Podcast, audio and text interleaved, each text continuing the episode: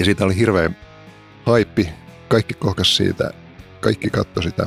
Ja koska mä olin lukiolainen niin kuin taidesnobi, niin mä ajattelin, että, että tietenkään en katso, että Piruttanikaan en katsonut sitä silloin, kun se tuli. ei, ei voi olla kiinnostavaa, koska kaikki, kaikki vohtaa siitä.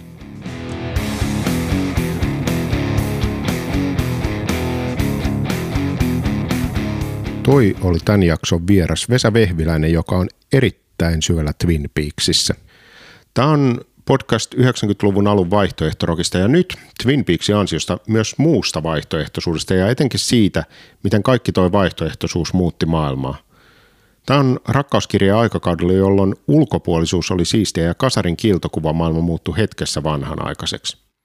Tämä on Kaikki rakastaa Ysäriä ja mä oon Henri Lehto matkaoppane aikaan, jolloin maahamme oli tullut käänteen tekevä uutuus, lyijytön bensiini.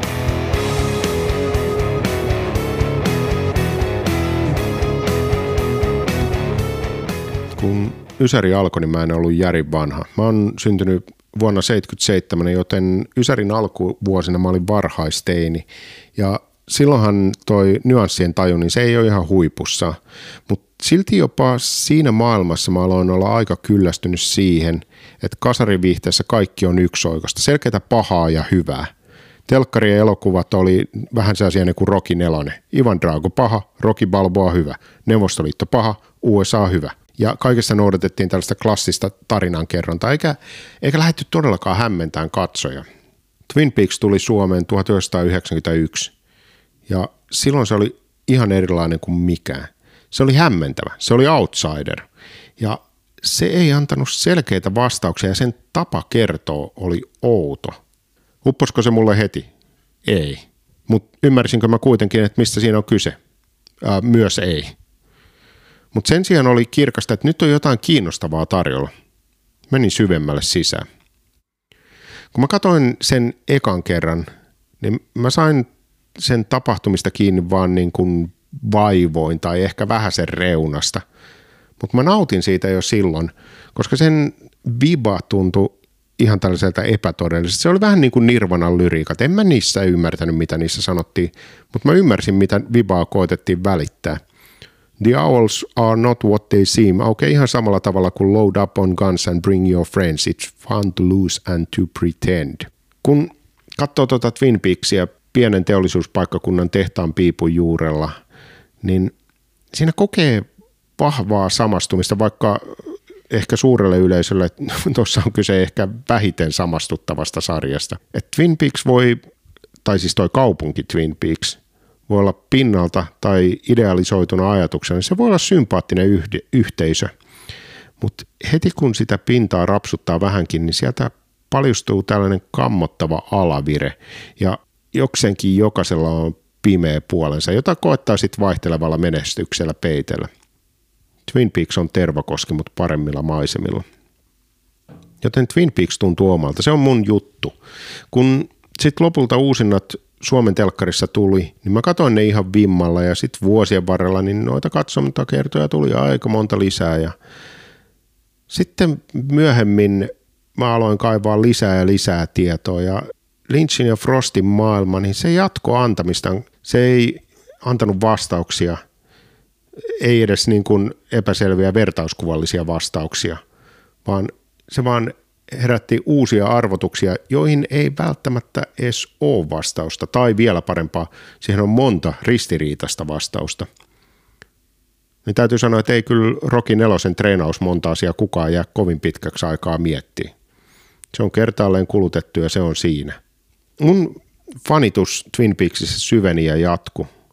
Ja Twin Peaks on luonteeltaan sellainen, joka ohjaa oikeastaan tuohon superfanitukseen, koska se kaivettava ja spekuloitava, niin se ei koskaan lopu.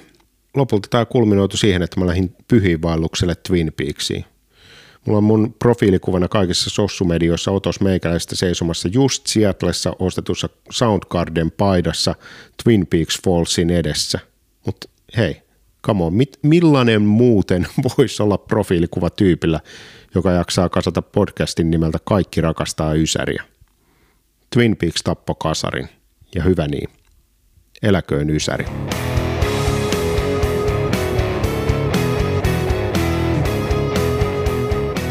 Let's Rock. Lähdetään tästä käyntiin, eli miten me esitellään sut ihmisille, eli kuka sä olet ja miten sä identifioit itsesi tässä yhteydessä? Joo, terve. Mä oon Vesa Vehviläinen, kuvataiteilija, muusikko, ehkä elokuvan tekijä, nykyään animaattori aina välillä. Mä oon Pink Twins nimellä yhdessä veljen Juhan kanssa tehnyt taidetta, musiikkia, leffoja 25 vuoden ajan. Ja näitä on esitetty vähän ympärinsä. Pink Twins kuulostaa foneettisesti siltä, että päivän aiheena oleva Twin Peaks saattaa olla siinä inspiroin, inspiroinut tätä nimeä. Onko luuloni oikea? Tästä voi hyvin lähteä liikkeelle. Siis kyllä meidän bändin nimi on Twin Peaksista väännetty. Ja se on tota... Me tuossa 90-luvun lopussa tosiaan alettiin pyöritellä samplereita ja seropedaaleita ja kohkaamaan niin kuin noise musiikin kanssa ja ajateltiin, että tarvitaan bändille nimi ja Pink Twins oli sitten ensimmäinen ja ainoa ehdotus.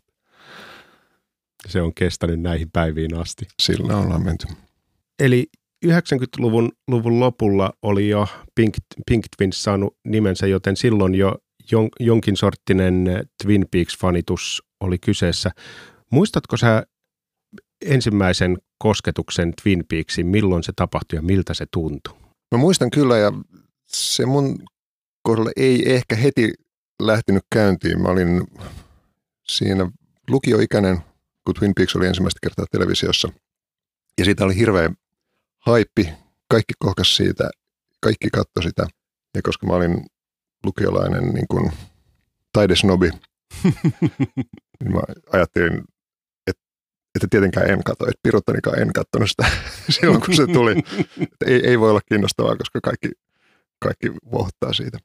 Liian mainstream. Kyllä. Jolloin se e-, ensimmäisellä kierroksella se meni ohi. Mä satunnaisesti televisiossa jotain pätkiä tai jotain jaksoa saatoin nähdä. Ja tavallaan tietenkin tiesin, että mistä oli kysymys noin niin kuin päällisin puolin. Siitä mulle on jäänyt se, se mieleen, että jonkun jakso, jossa mä näin, oli, oli tämä tunnettu kohtaus, jossa Bob hyökkää niin kuin huoneen läpi kipeä yli sohvan ja päin kohti kameraa.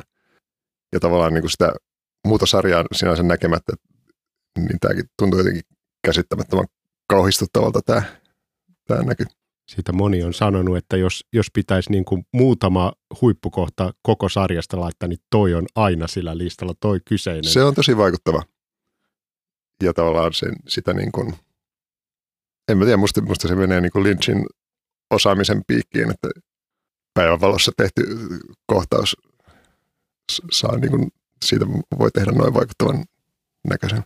Niin ja loppupeleistä, mitä siinä edes tapahtuu? Eihän siinä muuta kuin pikkusen oudosti vaan kaverin tulee sohvan yli, pikkusen outo ilme ja jumalavita, miten se toimii. Kyllä, kyllä. Eli se, se meni multa ohi ensimmäisellä kierroksella, mutta siinä samalla mä onnistuin näkemään joitain Lynchin elokuvia, Blue Velvet ja Wild at Heart ja mitä näitä silloin oli.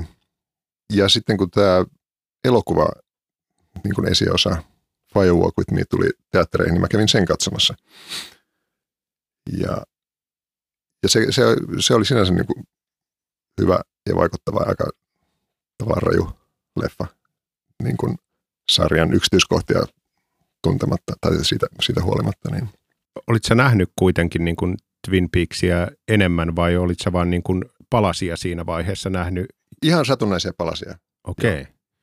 Eli tavallaan se oli semmoinen niin kuin ensimmäinen tavallaan kunnon uppoutuminen tähän. Okei. Okay. Sitten, ja sit, Iski, iskikö se leffa? Kyllä, joo, kyllä se oli, se oli vaikuttava. Kyllä se on niin kuin itsessäänkin ehkä vähän käsittämätön, jos ei sarjaa, sarjasta tiedä mitään. Mutta jos sitten nyt päällisin puolin jotain kuvioita on selvillä, niin kuin varmasti kaikille siinä vaiheessa oli, niin kyllä sen pystyy, pystyy hahmottamaan ja ymmärtämään. Joku julkinen reaktio siihen oli aika, aika jyrkkä, että se... Se sai aika karu palautetta kyllä. Joo. Arviot ja sitten noi lipputulot oli ihan niin kuin ihan pohjamudissa. Joo, ja varmasti siitä johtuen koko projekti jäikin sitten 25 vuoden tauolle. Mm-hmm. Joo. No sitten muutama vuosi myöhemmin, mä olin opiskelemassa opiskeluaikoina, niin televisiosta Ylestä tuli uusintakierros ja silloin mä sitten ryhdyin katsomaan sitä tosi tiiviisti. Katoin tarkkaan joka jakson koko sarjan läpi ja silloinhan se sitten upposi todella tehokkaasti. Point of no return. Kyllä, kyllä. Jotta me ymmärretään maisema tälle keskustelulle, ää, aiemmissa jaksoissa me ollaan hyvin paljon peilattu sitä siihen, että missä ympäristössä nämä elämää muuttaneet kokemukset on tapahtunut. Millaisessa ympäristössä sä olit, sä olit tuolloin, tuolloin opiskelijana, kun, kun niin, äh, Twin Peaks tuli uudestaan telkkarista ja tämä suuri humahdus kävi? Mä olin taidekoulussa silloin. Mä muutaman vuoden asuin Tampereella ja olin siellä opiskelemassa. Olen Helsingistä kotoisin asuin aikaisemmin ja sitten, sitten muutin takaisin Helsinkiin, mutta silloin just Tampereella taidekoulukuviossa. Niin. Taidekoulu ja Twin Peaks jotenkin oikein kuuluu yhteen, että jos jossain niin kuin Lynchin arvostamista voisi vois kuvitella olevan niin kuin yliedustettuna, niin sitten siellä. Joo, varmasti joo. joo. Ja silloin myös tämän niin kuin taidesnobi-identiteetin ja Twin Peaksin arvostamisen välillä ei enää ollut mitään niin kuin konfliktia. silloin, silloin mainstreami oli antanut jo, jo periksi, että niin kuin Lynch ei kuulunut enää siihen. Että. Tai, ja nyt tässä koko ajan puhutaan pelkästä Lynchistä, vaikka Frostilla on iso rooli Kyllä. tässä. Joo, ja, ja tavallaan sen, sen lisäksi myös ehkä siinä vaiheessa sitten myös pystyi hyväksymään tämän niin kuin taiteen ja viihteen tavallaan yhdistymisen sweet spotin, joka esimerkiksi Twin Peaksin kohdalla hyvin, hyvinkin toteutuu. Maailman oudointa mainstreamia tai sitten niin kuin tosi mainstreamia outoilua. että Kyllä. Jommassa kummassa päädyssä on sitä. Kun sä olit taidekoulussa, niin sä olit jo tämän suurimman kasvujän iän yli, eli, eli sulle tuli niin kuin aikuisiässä tämä Twin Peaks vasta vahvemmin, jos mä oikein tulkitsen. Joo, siinä just nippanappa parikymppisenä. Kyllä. Mitkä jutut sulle oli sitten tuossa teiniässä tärkeitä? Mä kattelin kouluikäisenä kyllä tosi paljon elokuvia. Mä elokuva-arkistossa, joka oli silloin tuossa Orionissa, niin siellä mä oon kasvanut, että siellä tuli säännöllisesti istuttua. Ja, ja just ehkä Twin Peaksin ja Lynchin pariin on nimenomaan sitä elokuvapuolelta tullut, tullut käytöön. Jos joku yksittäinen elokuvateatteri Suomesta pitäisi sanoa, että mikä, mikä johtaa sut Lynchin, niin kyllä, kyllä se Eerikin kadulle menee. Joo, tosin nimenomaan Lynchin tapauksessa ehkä ennemmin se oli elokuvateatteri New York, joka nykyään on sitten VHS-teatteri, joka siinä, siinä niin kuin vuosikymmenen vaihteessa oli tämmöinen tota, vähän niin kuin India-taide, arthouse-elokuvaa esittelemä uh. pikkuteatteri. Että siellä tuli Lynchin leffoja nähtyä ja sitten samalla jotain Pasolinia ja Fassbinderia tätä osasta. Tuossa aiemmin mainittiin, että niin Twin Peaks huolimatta siitä, että Mark Frostilla on, oli vahva rooli, rooli niin Twin Peaksin synnyssä, sehän henkilöityy tosi voimakkaasti Lynchiin. Niin Ootko sä laajemminkin Lynchin tuotannon ystävä vai onko se Twin Peaks spesifiä? Kyllä mulle Lynchin elokuvatuotanto myös on niin kuin hyvin tärkeää ja läheistä ollut aina. Että, ja tavallaan nämä niin kuin, Twin Peaks on, on selvästi ehkä tunnetuin ja isoin tämmöinen yksittäinen niin kuin entiteetti Lynchin tuotannossa, mutta, mutta tavallaan hyvin niin kuin samoja teemoja samaa maailmaa sitten näistä elokuvista löytyy. Ja Twin Peaksin pääsee tosi syvälle, koska siinä on materiaalia niin paljon. Niin, kyllä, kyllä. Onhan noissa, noissa niin kuin vaikka Lost Highwayssa tai Malholland Driveissa, niin kyllä niihinkin pääsee syvälle, mutta sitä on vaan tietty määrä. Kun... Se on vain se kaksi tuntia matskua, mitä, mitä siinä on, ja tavallaan se on tietenkin sitten vastaavasti tiivistettyä kamaa, ja tavallaan siitä, siitä pystyy niin kuin ehkä hallitummin sitten pyörittelemään mm. Mielessään, mutta, mutta sitten se on totta, että Twin Peaksia sitä, sitä on enemmän. Mm. Ja.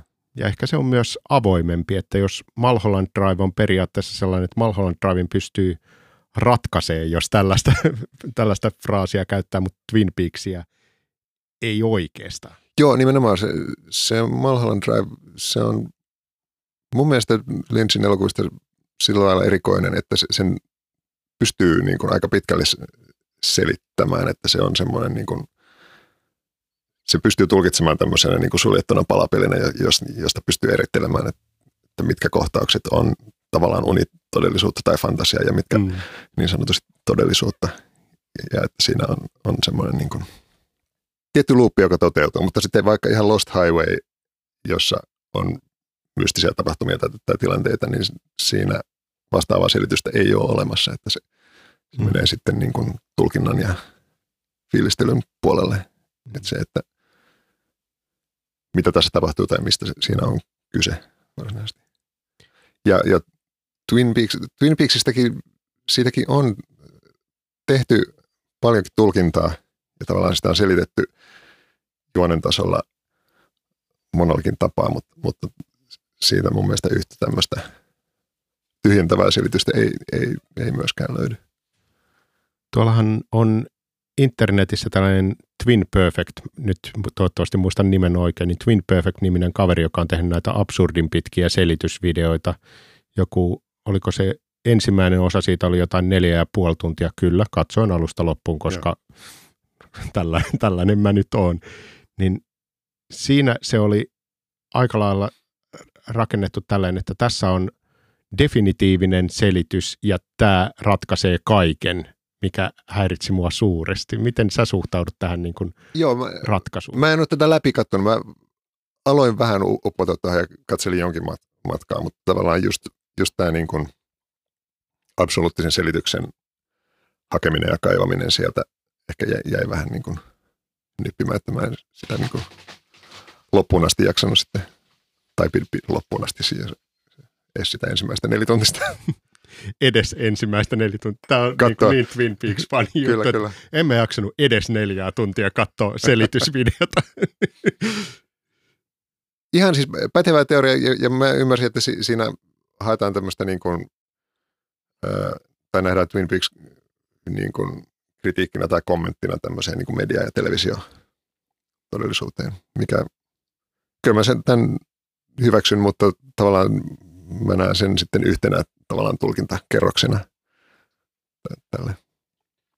Mulle se näyttäytyy vähän sellaisena, että siinä, siinä on niin kuin totuuden ydin ja sitten kaikki muu on retrofitattu siihen, että, että joo joo, että näinhän se menee, koska nyt mulla on tämä viitekehys, jonka läpi mä katon kaikkea, mutta jos siellä olisi toinen viitekehys, niin se pystyisi katsomaan todella paljon toisilla merkityksillä. Se on oikeastaan niin kuin, kun on näitä Antti Lähde jossain Ylen artikkelissaan ku, kuvasi Twin Peaks-fanien kaksi luokkaa, että on nämä niin kuin analysoida, vai mikä se oli, pähkäilijät ja sitten huuhtoutujat. Eli pähkäilijät koettaa tosiaan ratkaista sitä Twin Peaksia, ja koska Twin Peaksia ei oikeastaan voi ratkaista, niin se on sellainen lahja, joka antaa antamista, ja huuhtoutujat taas sitten antaa sen vain tulla yli ja nauttii siitä fiiliksestä ilman, että sitten niin kuin lukee joka ainoa, ainoa Final Dossierin ja niin edelleen. Kumpaan lokeroon sä näet itse voimakkaasti? Jos pitää, pitää niin kuin jaotella, niin varmasti enemmän huhtoutuja kategoriaan sillä lailla, että kyllä se on siellä niin kuin immersion ja, ja tavallaan antautumisen tasolla, miten se toimii. Tosin kyllä mä niin kuin ehkä enemmän sitten puutun ja analysoin tätä kerrontaa, visuaalisuutta, äänisuunnittelua, musiikkia, että tavallaan, että miten se on tehty, koska tämä on niin kuin omasta ammatistakin johtuen tämmöinen niin kuin selkeä tulokulma, että tältä ei voi välttää. Kyllä. Ja, ja tästä, tästä, mä taas kuvittelisin, että tässä myös kun oli puhetta Frostin ja Lynchin eroista, että Mark, Mark Frost on sitten – käsikirjoituksesta osaltaan vastannut ja sitten on, on kirjoittanut näitä niin kuin oheisromaaneja ja tavallaan niin kuin tietyllä lailla tätä mytologiaa rakentanut ja ehkä koittanut pitää sitä, sitä niin kuin tarinaa jotenkin koherenttina tietyllä lailla. Niin, niin. Koherentti, sikäli kun se tässä yhteydessä on merkityksellinen kyllä, kyllä. sana. niin, niin, niin ehkä se, se että, että, että antaako painoarvoa enemmän sitten niin kuin Frostin käsikirjoituksella vai sitten Lynchin ohjauksella. Joo, toi, toi on sellainen, mikä mulle tuntuu Twin Peaksissä ja oikeastaan niin kuin kaikessa Lynchin tuotannossa tosi poikkeukselliselta tämä äänimaailma, kun se tuntuu niin erilaiselta kuin kaiken muun viihteen äänimaailma. Ja oli se sitten niin kuin toi ykkös-kakkoskauden Twin, Twin Peaks äänimaailma, tai sitten se, se niin kuin The Returnin todella hiljainen ja musiikiton alku, alku siinä, kun siinähän tosi pitkään mentiin silleen, että taustamusa ei ollut juuri lainkaan, mutta silti koko ajan se kuulosti ja tuntui siltä samalta. Joo, ja siis no silloin 90-luvun alussa siihen, siitä puhuttiin paljon ja kiinnitettiin huomiota mun mielestä tähän niin kuin tavallaan sugestiiviseen musiikkiin, joka, että siellä usein on niin kuin taustalla sitten jotain vellovaa syntsamassaa tai, massaa tai sitten tota, jotain simppeliä rumpukomppia tai, tai tämmöistä tavalla, joka sitten niin kuin edistää sitä koko sarjan uppoutumista. Ja se on varmasti vaikuttanut sitten moneenkin. Mä olin tästä, tästä niin kuin, vaikea mitään kovin definitiivistä kehittää, mutta mä silloin 90-luvun alussa olin huomaavinani Kauniit ja rohkeat sarjassa vastaavaa, Oho. että, että joskus mä kattelin Kauniita ja rohkeita ja sitten kiinnitin siihen, siihen tota, musiikkiin huomiota, niin siinä koko ajan myös, ainakin silloin taustalla, että sehän oli myös semmoinen hidas, mm. hidas sarja, koska sitä tuli päivittäin tavallaan Pitkiä se, niin kuin, tuijotuksia. Niin. niin siinä koko ajan on joku jousimatto vellomassa taustalla ja tavallaan, että sekin niin kuin on semmoinen koukuttava ääni maisema päällä. Ja joskus, mä joskus olin sitten valmistuttuani taidekoulusta pitämässä jossain taidekoulussa Lahdessa tai missä ääni, äänikursseja opettamassa. Ja mä annoin kotitehtäviä, että käskin opiskelijoita, pistäkää kauniita rohkeat päälle, mutta peittäkää kuva, että kuunnel, kuunnelkaa vaan sitä, että miten se niin kuin, mitä siellä tapahtuu ja miten se on tehty. Niin, niin tämä oli ihan kiinnostava harjoitus. Ja tuossa on ehkä enemmän yhteyttä kuin useimmat olettaisiin, koska periaatteessa se ykkös- ja kakkoskausi oli saippua-operaa sellaiselta hyvin pinnalliselta formaatilta, mutta heti kun sitä, sitä niin kuin vähänkään kaivaa syvemmälle, niin se, sieltä tulee ihan muuta, mutta Sehän on se, joo, ja siis lähtökohtaisestihan se on tietyllä lailla tämmöinen niin kuin, tai tyylitään pasti sitten niin kuin vähän vanhemmista saippua-sarjoista. Mm. Kyllä. Täytyy sanoa, että nyt jälkikäteen kun katsoo sitä, niin kyllä sieltä ne yhty, yhtymäkohdat löytää, mutta niin kuin, ei, saippua-sarjat ei ole se, mikä siitä suurelle yleisölle varmaan ensimmäisenä tulisi mieleen. Niin, ehkä se, sitten se outous tulee siitä, että silloin se niin kuin, se oli tutun näköistä kuitenkin, että se mm. tavallaan se näytti siltä, miltä televisiosarjat näyttää. Että tavallaan se päällisin puolin heti ainakaan alusta, että se ei, siinä ei ollut sinänsä mitään outoa. Että. Mm.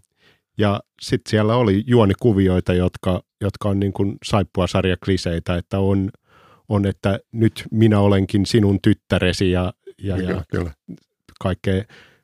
Eikö, eikö saippua-sarjossakin ole näitä kaksois doppelgängereitä? Joo, joo, joo, joo ja tälle, tämmöisiä, että tuntematon serkku tulee kuvioihin, joka Just onkin kuin kaksoisolentoja. Joo, ja se, se on jotenkin, jotenkin niin superhieno hieno se tuntematon serkku, serkkukuviokin, kun jälkikäteen on lukenut noista, että se oli improvisoitu, että kun kävi ilmi, että hittolainen, että tämä Lauran esittää, tämähän osaa näytellä, että ei, sitä ei ollut alun perin no, rekrytty niin, muuta kuin... saada näyt, joku rooli sille. niin, että, niin, että liian, liian hyvä vaan olla makaamaan kuolleena, että kyllä sen pitää nyt puhuakin. Joo, ja, ja myös sitten varsinkin ekalla kaudella – tämä niin kuin näyttelijätyö, että se on myös ää, aika lailla korostettua ja yli dramaattista monelta osin. Että, että siinä mm. niin kuin, ei mitään tämmöistä niin kuin naturalistista mm. metodinäyttelemistä ole, vaan nimenomaan tämmöistä niin kuin ylikorostettua saippua että kun, tyyliä. että kun Liilandilla on vaikeita, niin kenellekään ruudun toisella puolella ei jää epäselväksi, että onko nyt Liilandilla vaikeita vai ei. Kyllä, kyllä. Mutta sitten taas Fire Walk With Me ja toi, toi The Return, niin niissähän saippua ei ole kyllä juuri nimeksikään. Että. Niissä kummassakin, joo, varmasti ihan tämä, tää, että siinä oli niinku tietty aika oli, oli välissä, mutta kyllä se tyylilaji vaihtuu aika lailla.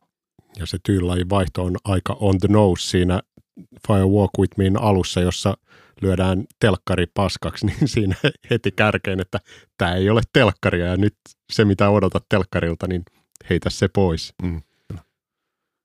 Ei hirveän nyan, tällainen pieni metafora, vaan se on aika Joo, joo ja, ja, ja, sitten myös se, no tästäkin on tavallaan tästä niin kuin näitä tarinan tulkintoja, että musta ihan pätevä selitys tämä, että jos, jos tavallaan koko tarinan lopusta, eli tämän The Return-sarjan niin kuin loppupuolesta käsin alkaa purkaa koko juttua, niin voi nähdä, että tämä että pitkälti koko sarjan tapahtumat menee tietynlailla, tietynlaisessa fantasia, fantasiatasolla, jolloin sitten Fire Walk With Me-elokuva on tavallaan ainoa niin kuin realistinen esitys näistä niin kuin tarinan tapahtumista,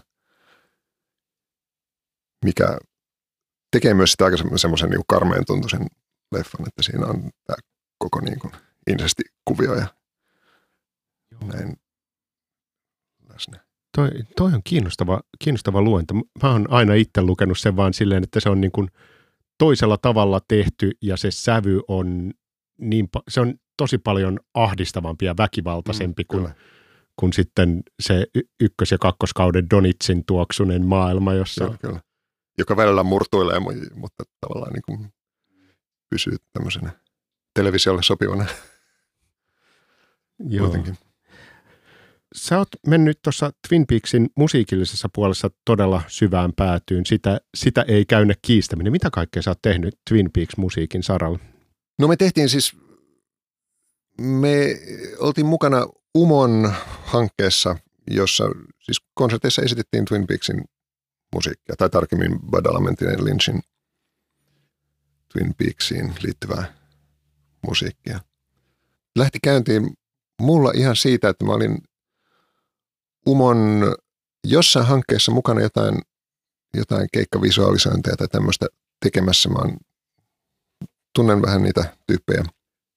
Ja jossain, jossakin tota, soundcheckissa mä olin fiilistelemässä sitä, kuinka siis Umo, joka on tota, se on brändätty jatsibändiksi, big bandiksi, mitä se pohjimmiltaan on, mutta, se on, siinä on niillä hyvin, hyvin niin kuin laaja tämä skaala. Että ne soittaa vaikka mitä elokuvamusiikkia ja nykymusiikkia, klassista. Tavallaan kaikki irtoaa. Me just jossain tyhjässä salissa bändin soundcheckissa ihastelin sitä, että miten niin kuin – siistin saudin ne saa aikaan, kun on sopi, sopivaa matskua, jota ne soittaa. Ja sitten jossain yhteydessä mulle tuli mieleen tämä Julie Cruisin soololevyllä oleva biisi I Float Alone, joka siinä on vähän semmoista niin jatsi sävyä, siinä on saksofoneja ja torvia. Ja sitten siinä on tämmöinen tota, hälyosio yhdessä kohtaa biisiä tavallaan, että se menee semmoiksi abstraktiksi niin kuin äänimaisemaksi. Ja sitten siitä taas palaa tähän, tähän niin kuin tonaaliseen musiikkiin. Ja mä aloin miettiä, että olisiko makeata vetää toi biisi Umon kanssa sillä, että ne soittaisi sen, olisi hyvä, hyvä laulaja siinä mukana. Ja me sitten meidän elektroniikalla voitaisiin se noisen osio siinä pöräyttää. Ja toi, toi jäi mulla vaan semmoisen ideaksi, että tästä nimenomaisesta biisistä. Sitten aina välillä oli Umon hallinnon kanssa puhetta, että, että olisipa kiva Pink Twinsin kanssa tehdä jotain. Että me oltiin jotain just videoita, ke- keikkavisualisointeja tehty niillä, mutta joku semmoinen vähän tiiviimpi yhteistyö. Ja sit, sitten tuli vaan puheeksi, että, että mitä voitaisiin tehdä. Ja silloin, ja sitten mä tota, ja sitten, että mitä jos tehtäisiin tämmöinen, että soitettaisiin Twin Peaks-musiikkia, että Pink Twins ja Uma ja Twin Peaks ja niin kuin näin. Ja sittenhän ne sitten lämpenikin sille mun, mun yllätyksekseni oikeastaan. ja sitä vähän hauduttiin ja, ja, ja sitten Umon piirissä päätettiin, että okei, tehdään toi, että tämä kuulostaa hauskalta, sillä niin kuin yllättävä veto. Mitä? Ja sitä alettiin, alettiin vähän suunnitella. Sitten tuli koronapandemia ja tavallaan koko hoito meni tietenkin jäihin ja, ja näin. Mutta sitten vuonna 2001 alussa tämä sitten palautui ää, asia järjestykseen ja sitä alettiin sitten suunnitella. Miten, miten yleisö otti vastaan? No, niitä konsertteja oli, oli ainakin liuta ympäri Helsingin seutua yhdessä. Itsekin istuskelin etu, eturivissä ihailemassa, niin löyti, löysikö yleisö ton? Joo, siis se onnistui ajatuksen kanssa tosi hyvin niin, että ensimmäinen, ensimmäiset konsertit oli 2021 Biorexissä just semmoiseen saumaan, että, että nämä niin koronarajoitukset väisty, että ne pystyi myymään kaksi konserttia salit täyteen. Ja vähän sen jälkeen taas sitten niin kuin meni kaikki kiinni, että, että oli just tämmöisessä sweet, sweet spotissa ajallisesti. Ja siinä oli ollut melkein kahden vuoden tauko, että live-musiikkia ei ollut ollenkaan, niin mä uskon, että ihan senkin puolesta ihmiset oli tosi liikuttuneita, että pääsee konserttiin, jossa on ihmisiä soittamassa. Ja sitten tota, selvästi myös ihmiset, monet tähän musiikkiin ja esitykseen suhtautui niin kuin tunteella, että tämmöinen laulaja Kadi Via muistaakseni sanoi kiinnittäneensä huomiota, että ihmiset kyynelehti siellä yleisössä ja näin. Mm. Et hy, hyvin se meni, hyvin otettiin vastaan kyllä. Tuo on sellainen tarina, jonka haluaa kuulla, koska niin tässä näkyy just tämä, mistä tämän kauden tämä ydin on tämä niin kuin pidäkkeetön fanitus. Ja sitten no. kun lähtee, että no mä lähden tekemään tällaisen, muidenkin mielestä tämä on hyvä idea, uskomatonta. Joo, joo. joo ja se oli, kyllä se mulle oli ihan tämmöinen niin kuin unelmahanke ja vielä sitä korostui se, kuinka kauan tässä sen toteuttamisessa kesti, siis useamman vuoden siitä ekasta ideasta. Ja siinä oli Mikko Hassinen, joka teki sovitukset näihin biiseihin, teki myös tosi hienoa työtä, että, että ne oli todella niin kuin meheviä sovituksia. Ja sen, senkin puolesta itsekin pystyi olemaan sen, täysin tämmöisenä niin kuin fanina mukana siinä, että, että sitä oli itsekin soittaessa siinä todella makeata kuunnella. Kuinka se oli niin hyvä. Me, meidän oma, siis me soitettiin elektroniikkaa, lähinnä tämmöistä niin kuin häly, häly- ja atmosfääriosastoa siinä, niin meidän osuus näissä sovituksissa ja nuoteissa oli hyvin niin kuin avoin ja viitteellinen. Että monissa Mikon tekemissä nuoteissa luki, että Pink Twins voi soittaa mitä huvittaa. ja tavallaan... Partituurin kohta Pink joo, Twins. joo, siis siinä niin kuin, aika lailla näin, näin luki. Tykitelkää menee. joo. Ja ne itse ilmankin meidän osuuksia oli hyvin niin kuin täyteläisiä, mutta mun, mun mielestä tämä niin kuin elektroniikka suhina säröpuoli, jota me lisättiin sitten siihen vielä, niin tavallaan teki siitä sen, mikä Twin Peaksissä on tämä tämmöinen niin kuin selittämätön osuus, että tämä, tämä mitä paljastuu, kun niin kuin metsän laidalla ää, samettiverhot avautuu ja, ja näin, niin – ja se semmoinen Electricity. Kyllä. Tavallaan, että se teki sen kokonaisuuden sitten mun mielestä valmiiksi. Se oli myös huolella tehtiin tämä viisi valikoima, että mitä musiikkia siihen otettiin mukaan, koska tietenkin siinä on nämä Falling ja Laura Palmer's Team ja tämmöiset, jotka ilmiselvästi piti ottaa mukaan, että, että niin kuin ei haluttu olla silleen Motorhead, joka ei soita Ace of Spadesia, että, että pakko, sen, pakko ne on olla mukana siinä. Mutta siis myös haluttiin kolmoskautta The Returnista jotain mukaan. Si- siinä oli, siinähän siis Badalamentin osuus on paljon vähäisempi ja pienempi, vaikka Badalamenti on merkitty tai kreditoitu säveltäjäksi, mutta, mutta sitä Badalamentin musiikkia on suhteessa vähemmän. Ja ylipäätään Mutta, musiikkia vähemmän. Joo. Siinä oli tämmöinen The Chair-niminen biisi, joka sinänsä on tosi simppeli. Se on simppeli so, jo, siis melodiakuvio, joka, jota Badalamentti vetelee niin kuin syntsalle jousisoundeilla, joka taas tässä sarjasta elokuvassa on semmoisessa tosi painokkaassa kohtauksessa, jossa ää, nämä löytää tämän Majori Briggsin jättämän vi- viestin nojatuolin ää, käsinojasta ja näin näin. Jota tavallaan siinä niin kuin viitataan sitten hahmojen menneisyyteen ja aikaisempaan sarjaan. Ja, ja, ja siinä velloo tämä tämmöinen niin kuin synäjousi. Niin toi biisi haluttiin mukaan ja siitä taas sitten sovittaja Mikko teki semmoisen käsittämättömän muodonmuutoksen sille, että semmoinen niin kuin, tavallaan vähän sinfoninen sit rakennelma tuli siihen biisiin mukaan. Niin se oli hyvä. Ja Firewalk With Me elokuvasta ilmiselvästi Pink Room-niminen biisi piti saada mukaan. Se on taas tämmöinen tota, junnaava boogie pätkä, jossa, tota, joka taas on David Lynchin säveltämä. Missä kohta? Oliko se se, jossa oltiin tuolla, tuolla, tuolla mikä sitä nyt on, One, One Eyed Jacksissa vai? Taisi olla, joo. Siis se on semmoinen niin kuin, äh, Strobo-valo vilkkuu ja sitten dialogi käydään subtitleilla. Kun... Kyllä, joo. Joo, ja tämmöistä niin kuin levotonta tanssimeininkiä. Joo. joo se... Hyvin semmoinen niin kuin, sekin painostava, painostava biisi ja painostava kohtaus siinä elokuvassa, joka jatkuu. Ja...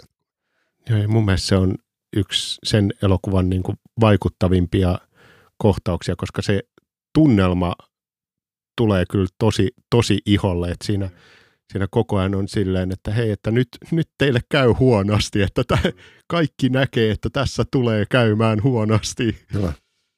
Se otettiin mukaan. Ja sitten, sitten tota, myös Julie Cruzin eka soololevy Floating into the Night, siinä oli muutama biisi, jotka ei ole suoraan siis tuosta tota, Twin Peaksin soundtrackista, mutta liittyy siihen Lynchin ja Badalamentin tekemiä biisejä tuottama levy, niin niitä otettiin. Jos sun pitäisi nostaa joku huippukohta, mikä sulle on kaikkein tärkein tuosta niin kuin Lynch Badalamentti äänimaailmasta tai musiikista, niin mihin kohtaan sä panisit sen, sen pinnin? Kyllä mulla, mulla se just tämä Julie Cruzin soololevy on sille kauttaaltaan aika, aika niin kuin tämmöistä huippumatskoa, että, että se on, se on hieno levy kokonaisuudessa. Ehkä yksi suosikki on tämä Into the Night-biisi, joka taas se on myös semmoinen hyvin niin kuin hillitty, että siinä on, on tämä niin kuin painostava tunnelma, mutta sitä pidetään niin kuin matalalla, että se menee tosi hiljaisella mm. kauttaaltaan. Lynchin jatku, jatkuva teema, että pimeän ja valon suhde ja hyvän ja pahan, pahan suhde, että kaikissa on molempia enemmän kuin että absoluuttista hyvää tai pahaa. Aivan, ja aina sitten jotain sieltä purskahtelee läpi sitten. Että. Mm.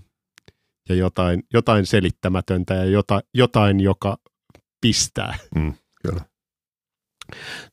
Tota, onko Twin Peaksissä sellaista elementtiä, jonka sä toivoisit, että sitä ei olisi siinä? Vai onko se täydellinen? Tavallaan se, eihän se täydellinen ole. Että onhan siis kyllähän siinä näkee niin kuin alkuperäisessä sarjassa esimerkiksi tämän niin kuin tuotannon mutkat, että, että, että, että jossain vaiheessa niin kuin se on selvästi mennyt vaikeaksi tehdä sitä ja, ja sitten ja kun tietää jälkeenpäin, että Lynch lähti siitä vähän niin kuin kävelemään jossain vaiheessa ennen kuin sitten tuli takaisin pistämään sen pakettiin, niin kyllä se kakkoskausi siinä niin kuin, se on tosi pitkä ja kyllä se niin kuin ajautuu sitten sivuraiteelle Mutta tota, en mä nyt sitä menisi jälkeenpäin muuttamaan. mä oon aina suositellut uusille Twin Peaksin tulijoille, että sitten sen jälkeen, kun, kun, niin kun, ja tässä tulee spoileri, sen jälkeen kun Lauran murhaaja on paljastettu, niin sen jälkeen sit siitä sanotaan seuraavat 5-6 jaksoa, niin lukee Wikipediasta jaksotiivistelmät ja sen jälkeen se, ja katsoo, että mikä tämä Wyndham Earl-hahmo on ja sen jälkeen sitten palaa niihin kahteen, kolmeen viimeiseen jaksoon. Muistaakseni kahteen viimeiseen jaksoon. Toi, joo, toi on ihan hyvä metodi varmasti tuokin. Mä ehkä voisin suositella, että, että siinä vaiheessa kun murhamysteeri paljastuu, niin voi ehkä pitää pienen tauon, tavallaan sulatella sitä, mit, mitä on siihen asti katsonut ja sitten niin kuin päättää, että katsooko eteenpäin vai, vai niin kuin antaako olla siinä. siinä. Kyllä mä sen pus, puskisin läpi kuitenkin sen kakkoskauden joka tapauksessa.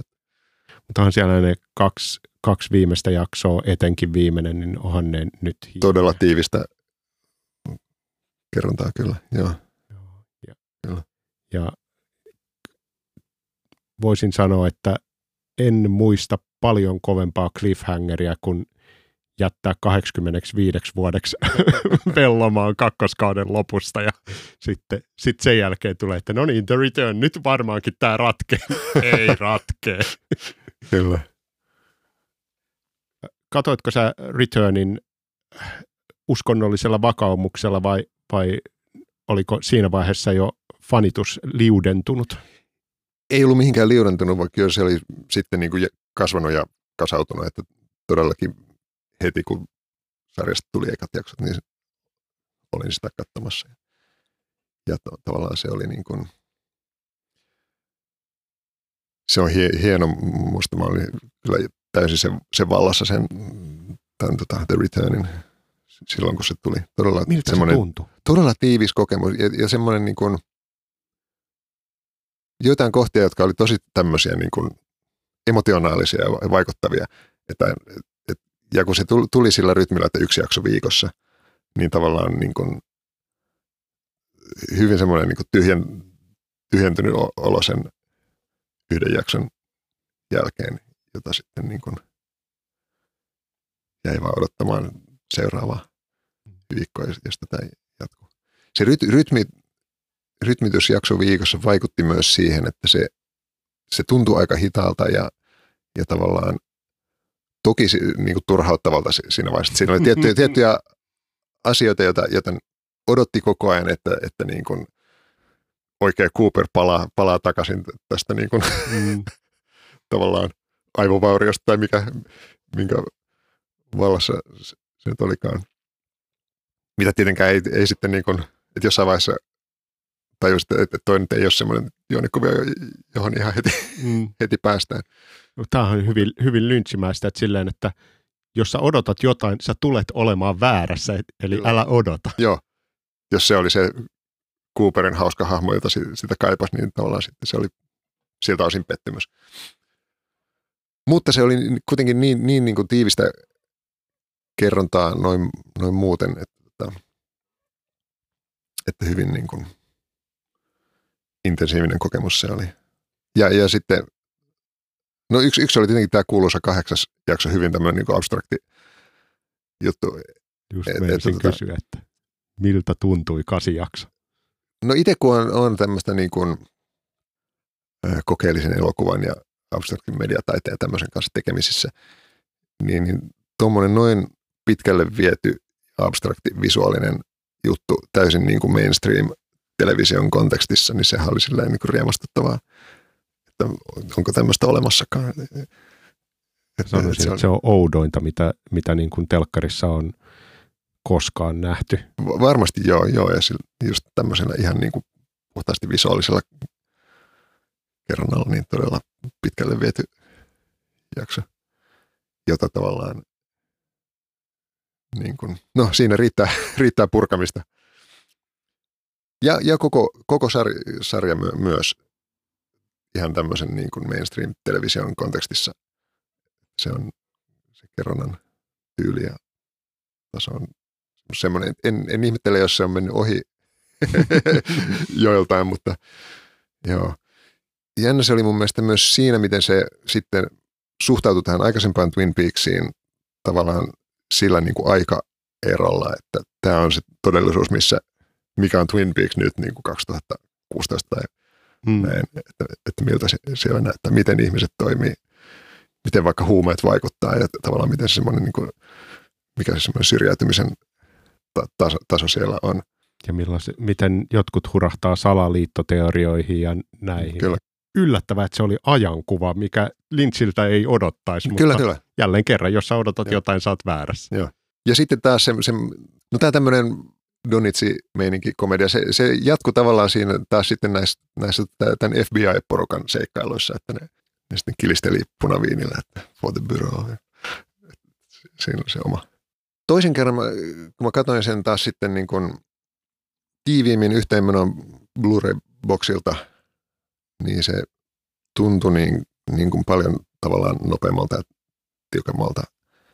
Ja niin kuin mitä Lynch oli itse kertonut tämmöiseltä yhdeltä 18 tunnin mittaiselta elokuvalta. Mm. Ja, ja, ja vaikka se alkupuolisko, joka siinä niin kuin hitaassa kattamisessa oli tuntunut tavallaan todella venyteltyltä, niin tuossa sitten asettu tavallaan luontevasti osaksi sitä.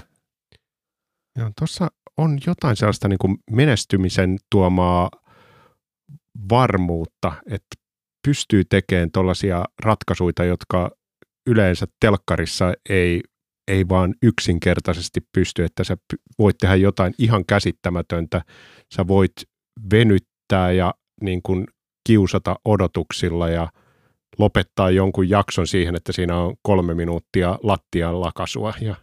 Joo, joo, joo, siis kyllä siinä on musta tämmöistä niin kuin hyvin suvereenia elokuvakerrontaa, että, että tavallaan hieno, hieno sieltä tuotannolta, että, että, että siinä on niin kuin päästy tekemään tavallaan se just niin kuin ohjaajan näkemyksen mukaan. Siinä on varmaan ollut neuvottelu, neuvottelu vähän niin kuin eri kantimissa kuin sitten 90-luvun alussa, että Kyllä, ilmoitus on, että mä teen tällaisen, te ette tuu sotkeen tähän väliin tai että te ette saa sarjaa, onko selkeä? Jotenkin näin se tuntuu menneen kyllä tässä. Ja siinähän oli jotain vääntämistä, että Lynch vetäytyi siitä projektista ja sitten palasi. Ja Joo, siinä alkuvaiheessa tuli julkaisu, tai siis tieto, että okei, Lynch on nyt vähän niin kuin lähdössä pois tuosta hankkeesta, että nimenomaan sen takia, että, että, että liikaa tämmöistä niin kuin tuotantopuolen puuttumista siihen, että mitä voi tehdä ja mitä ei. Jos, jonka seurauksena onneksi siellä on ilmeisesti ymmärretty, että, että, että tätä ei ole mitään järkeä tehdä, jos Lynch ei ole mukana tekemässä sitä.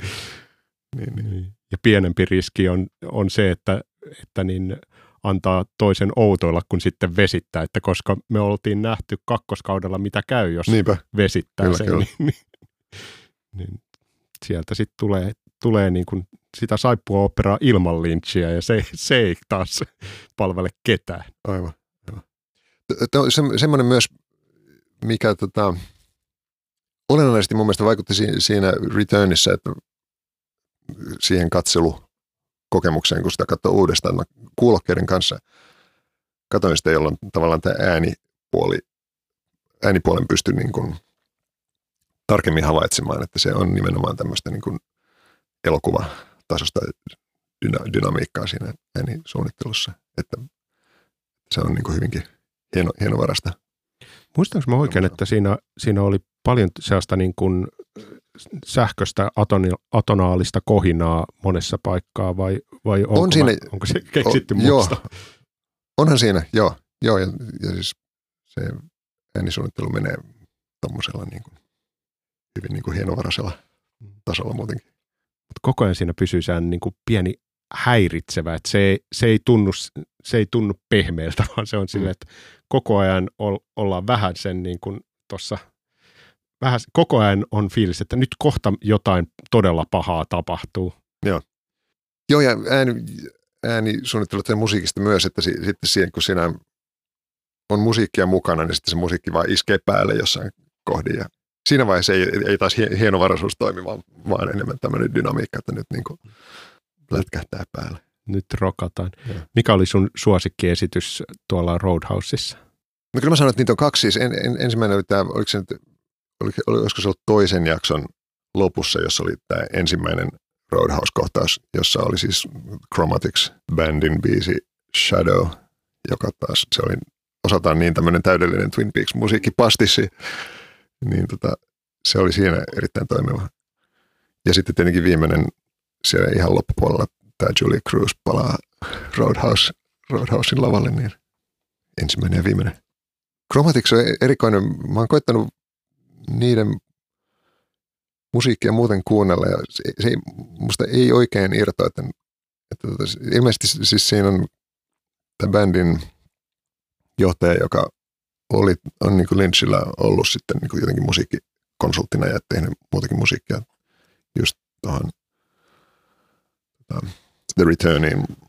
Mutta musta ne, muuten niillä ei oikein irtoa, että se The Shadow, tai Shadow on semmoinen niin kuin yksi napakymppi niiltä, mutta se, mitä muuta kamaa niiltä on kuullut, niin kyllä siinäkin, siinäkin on sellainen Lynch-tatsi, vaikka, vaikka jo ennen siis Twin Peaks-yhteyksiä, niin ja. kyllä siinä, siinä on jotenkin sellainen eteerinen, niin eteerinen, mutta joku uhkaava elementti. On siinä, joo, joo, semmoisen, ainakin tämmöisellä niin kuin tunnelman tasolla.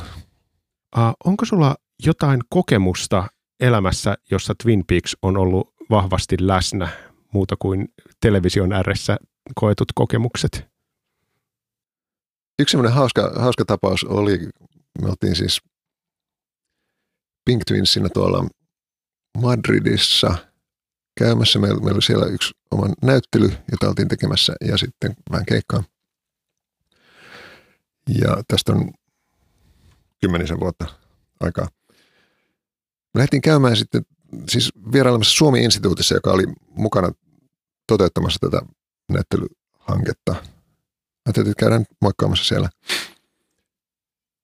Ja mentiin tota, koputtamaan ovelle ja se paikka oli kiinni. Sitten ei, tuntunut, tuntui, että siellä ei kukaan ole paikalla eikä vastaa, mutta sitten siellä joku, joku työntekijä tuli sitten avaamaan katsomaan, että ketä täällä on. Sitten me oltiin vähän ihmeessä just silleen, että onko täällä ketään vai ei. Ja sitten kun ovi avattiin, niin hetken, että pitääkö tässä puhua suomea vai espanjaa vai englantia vai. Ja, tota,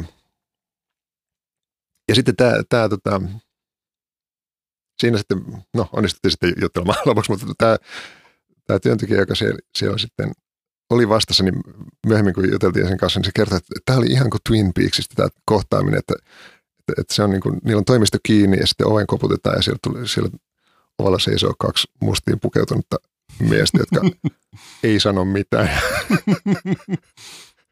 ja että tässä, tässä oli ainakin tämmöinen niin Twin Peaks läsnä jollain tasolla. Twin Peaks klisee, joko ei sano mitään tai sitten sanoo saman asian kahteen kertaan. niin, niin. We do not talk about Judy. Niin, niin. Kyllä tätä, aina yrittää parhaasti toteuttaa tätä Lynchia omassa elämässään tällä lailla. ennen, kuin, ennen kuin mä rupean laske, laskemaan tätä lentokonetta, joka on tämä, laske, laskemaan tätä podcast-jakson lentokonetta, niin ähm, tällainen kysymys, joka on edellisissä jaksoissa osoittautunut yllättävän hyväksi kysymykseksi, että onko sulla tarinaa, joka, joka vielä on jäänyt tästä aihepiiristä kertomatta?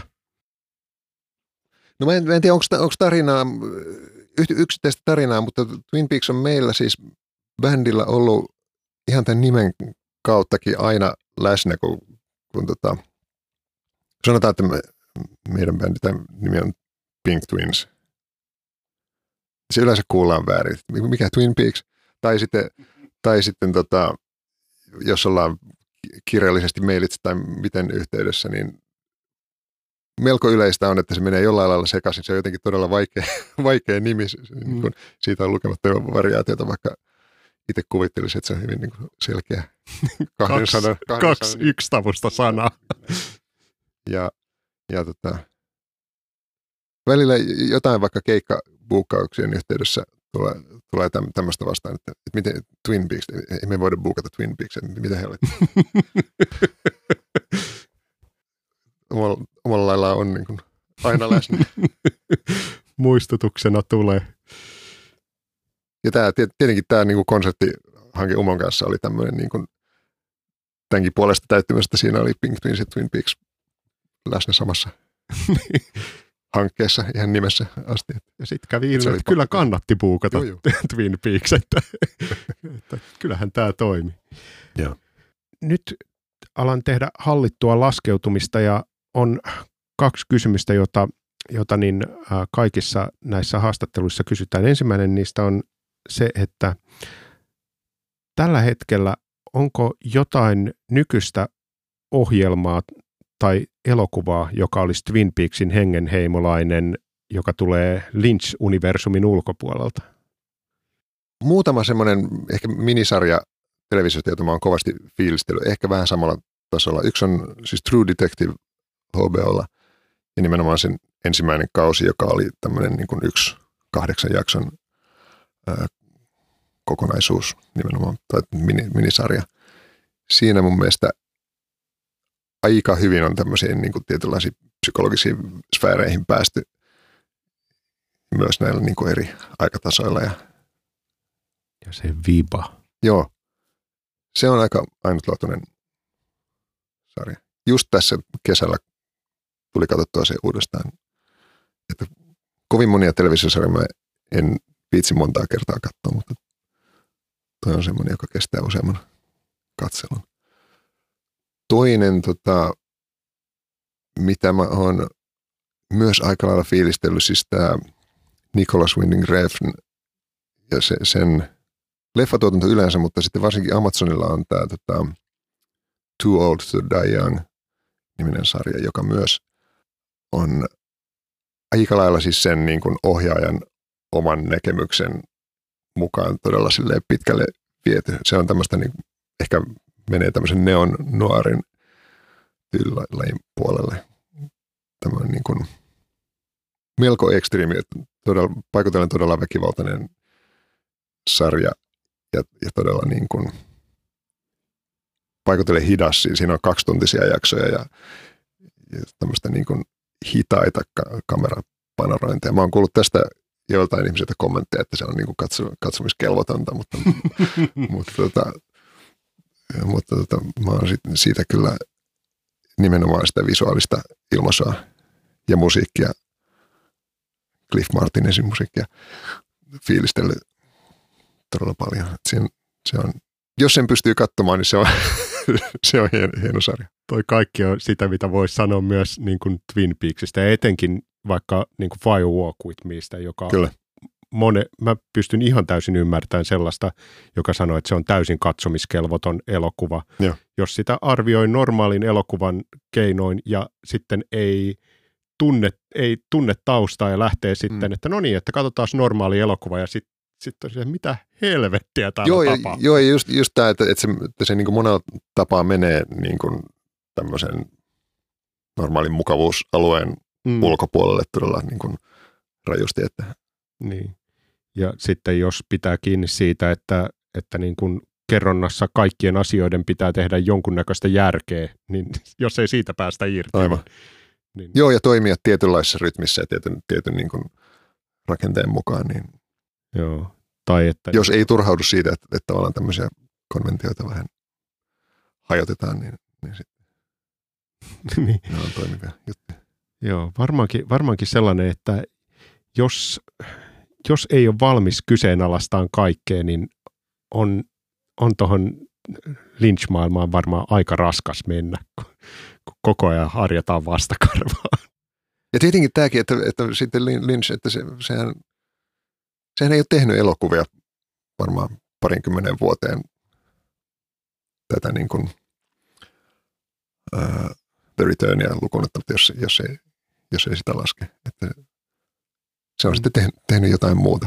Että tavallaan se niin kuin, alun perin elokuvaohjaajanahan se on, on tunnettu, mutta se elokuvatuotanto alkaa olla tuolla 80-90-luvulla. Ja Malholland Drive sitten 2000-luvun tällä puolen. Niin. Ja kyllä mä oon sitä mieltä, että se on tämän vuosituhannen paras leffa ja niin kriitikotkin. Joo, Malholland Drive melkein on sellainen, että siitä niin si, sille voisi omistaa muutamankin, muutamankin jakso, mutta se olisi sitten toinen podcasti, koska se ei ole Joo. enää oikein ysäri henkinenkään Joo. enää, että siinä on lähinnä vaan outous jäljellä. Joo. Mulholland Driveista, musta on kiinnostava ajatus sekin, että, että jos sekin on ollut tai lähtenyt käyntiin niin kuin televisioprojektina, mm. että, että minkälainen se olisi sitten ollut. Niin se, se on kyllä esimerkki tällaista, että failing yourself to the top, että niin kuin epäonnistui toi telkkarisarjan pilo, pilotti, joten tehdään siitä aivan järjettömän hyvä elokuva. Joo, siis hyvinhän siinä kävi sitten loppujen lopuksi. kyllä. Joo, kumpa itsekin osaisi epäonnistua tolla tavalla, että se vaati ne jonkun verran treeniä ja lahjakkuutta ja onnea ja kaikkia. Entä sitten viimeinen kysymys, joka, joka on jokaisen tämän jokaisen Kaikki rakastaa Ysäriä jakson viimeinen kysymys, eli piiloraita. Ysäris, Ysäriin kuuluu vahvasti piiloraidat CD-aikana. Niin mitä Ysärin unohdettua tai jo alun perinkin ohimennyttä bändiä, levyä tai biisiä sä haluaisit suositella? Ysärillä mulle tosi kova asia oli reggae-musiikki ja dub, joka oli silloin niin kuin tämmöinen iso revivalin kohde, että vanhan reggae dubin lisäksi Briteissä varsinkin oli tosi hieno tämä niin dub-skene, nimenomaan tämmöinen digi juttu. Niin sieltä mä suosittelisin tämmöistä kuin Zion Train, joka on, on tota, näitä perustekijöitä siltä kaudelta. Ja niillä on semmoinen biisi kuin Babylon's Burning – se menee temaattisesti täysin tohon, mutta siis se on alun perin siis punkkibiisi 70-luvun lopulta, siis tämmöinen The Ruts-bändi. Ja, ja tavallaan sit, sitten vuodelta 96 Zion Train teki siitä coverin, siinä on alkuperäiset vokaalit, että onko se coveri vai remix vai mikä. Ja tota, mutta ne te, teki sitten semmoisen ylinopean, tämmöisen niin acid techno punk biisin, joka on ihan mun, mun mielestä ihan uniikki, siis tosi kova veto. Ja, Toi on hieno. Ja se on, se on just nyt, mä, mä huomasin, että se on nyt lisätty Spotifyin. Sitä vielä muutama kuukausi sitten ei esimerkiksi Spotifysta löytynyt, niin nyt se on siellä. Aa. Käykää lapset. Isi, mitä oli dub? Mahtava. Toi, toi, on, toi on se, mitä, mitä niin kuin toivookin, että Lynch-jaksossa suosituksen pitää tulla täysin takavasemmalta ja yllättäen. Kyllä, kyllä. Hei, suurkiitos. Tämä oli mahtavaa ja tämä oli kiinnostava kulma aivan eri kulmasta kuin nuo edelliset jaksot, jolloin on säröisestä rokista puhuttu, mutta nyt puhutaan outsidereista ja ysäriydestä, joka on itse asiassa vielä syvemmällä tämän podcastin ytimessä kuin särörokki. Hei, mahtavaa. Kiitos. Kiitos, Kiitos paljon.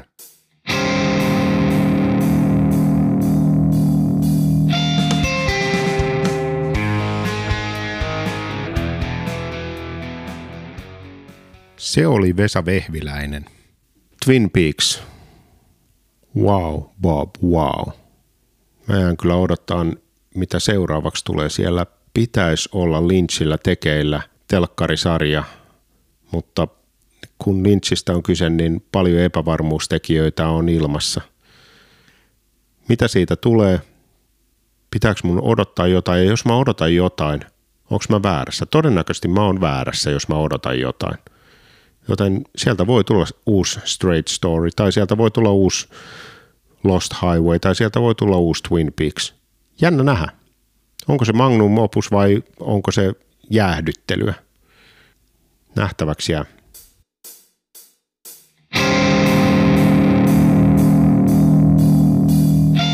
Jos tämä rakkauskirje Ysärille ja fanitukseen lämmitti – niin paat tämä podcasti tilauksen Spotifysta, Apple Podcastista tai mistä ikinä sä podcasteja kulutakaan, niin sä saat ilmoituksen uusista jaksoista ja sä voit myös liittyä Facebookissa Kaikki rakastaa Ysäriä gruppiin ja kertoa, että tehtiinkö me faktavirheitä tässä, koska Twin Peaks-fanit kyllä poliiseina toimii, jos joku menee sanomaan jotain, mikä ei ole totta. Ja aivan varmasti jossain tehtiin pikkuvirhe. Mutta hei, tällaista tämä on. Meillä on enemmän kysymyksiä kuin vastauksia. Jos haluat jeesata tätä podcastia, niin kaikkein parasta on, jos sä jaat tämän jakson linkin kaunilla saatesanoilla jossain sun sossumediassa, niin ehkä tämä Ysärin ja Twin Peaksin ilosanoma löytää mahdollisimman moniin uusiin korviin. Mahdollisesti jopa sellaisia, jotka ei ole vielä oivaltanut, minkä takia toi aikakausi on niin poikkeuksellinen. Niin musiikissa kuin sit muussakin kulttuurissa, kuten telkkarissa. Mä oon Henri Lehto ja tää oli Kaikki rakastaa Ysäriä.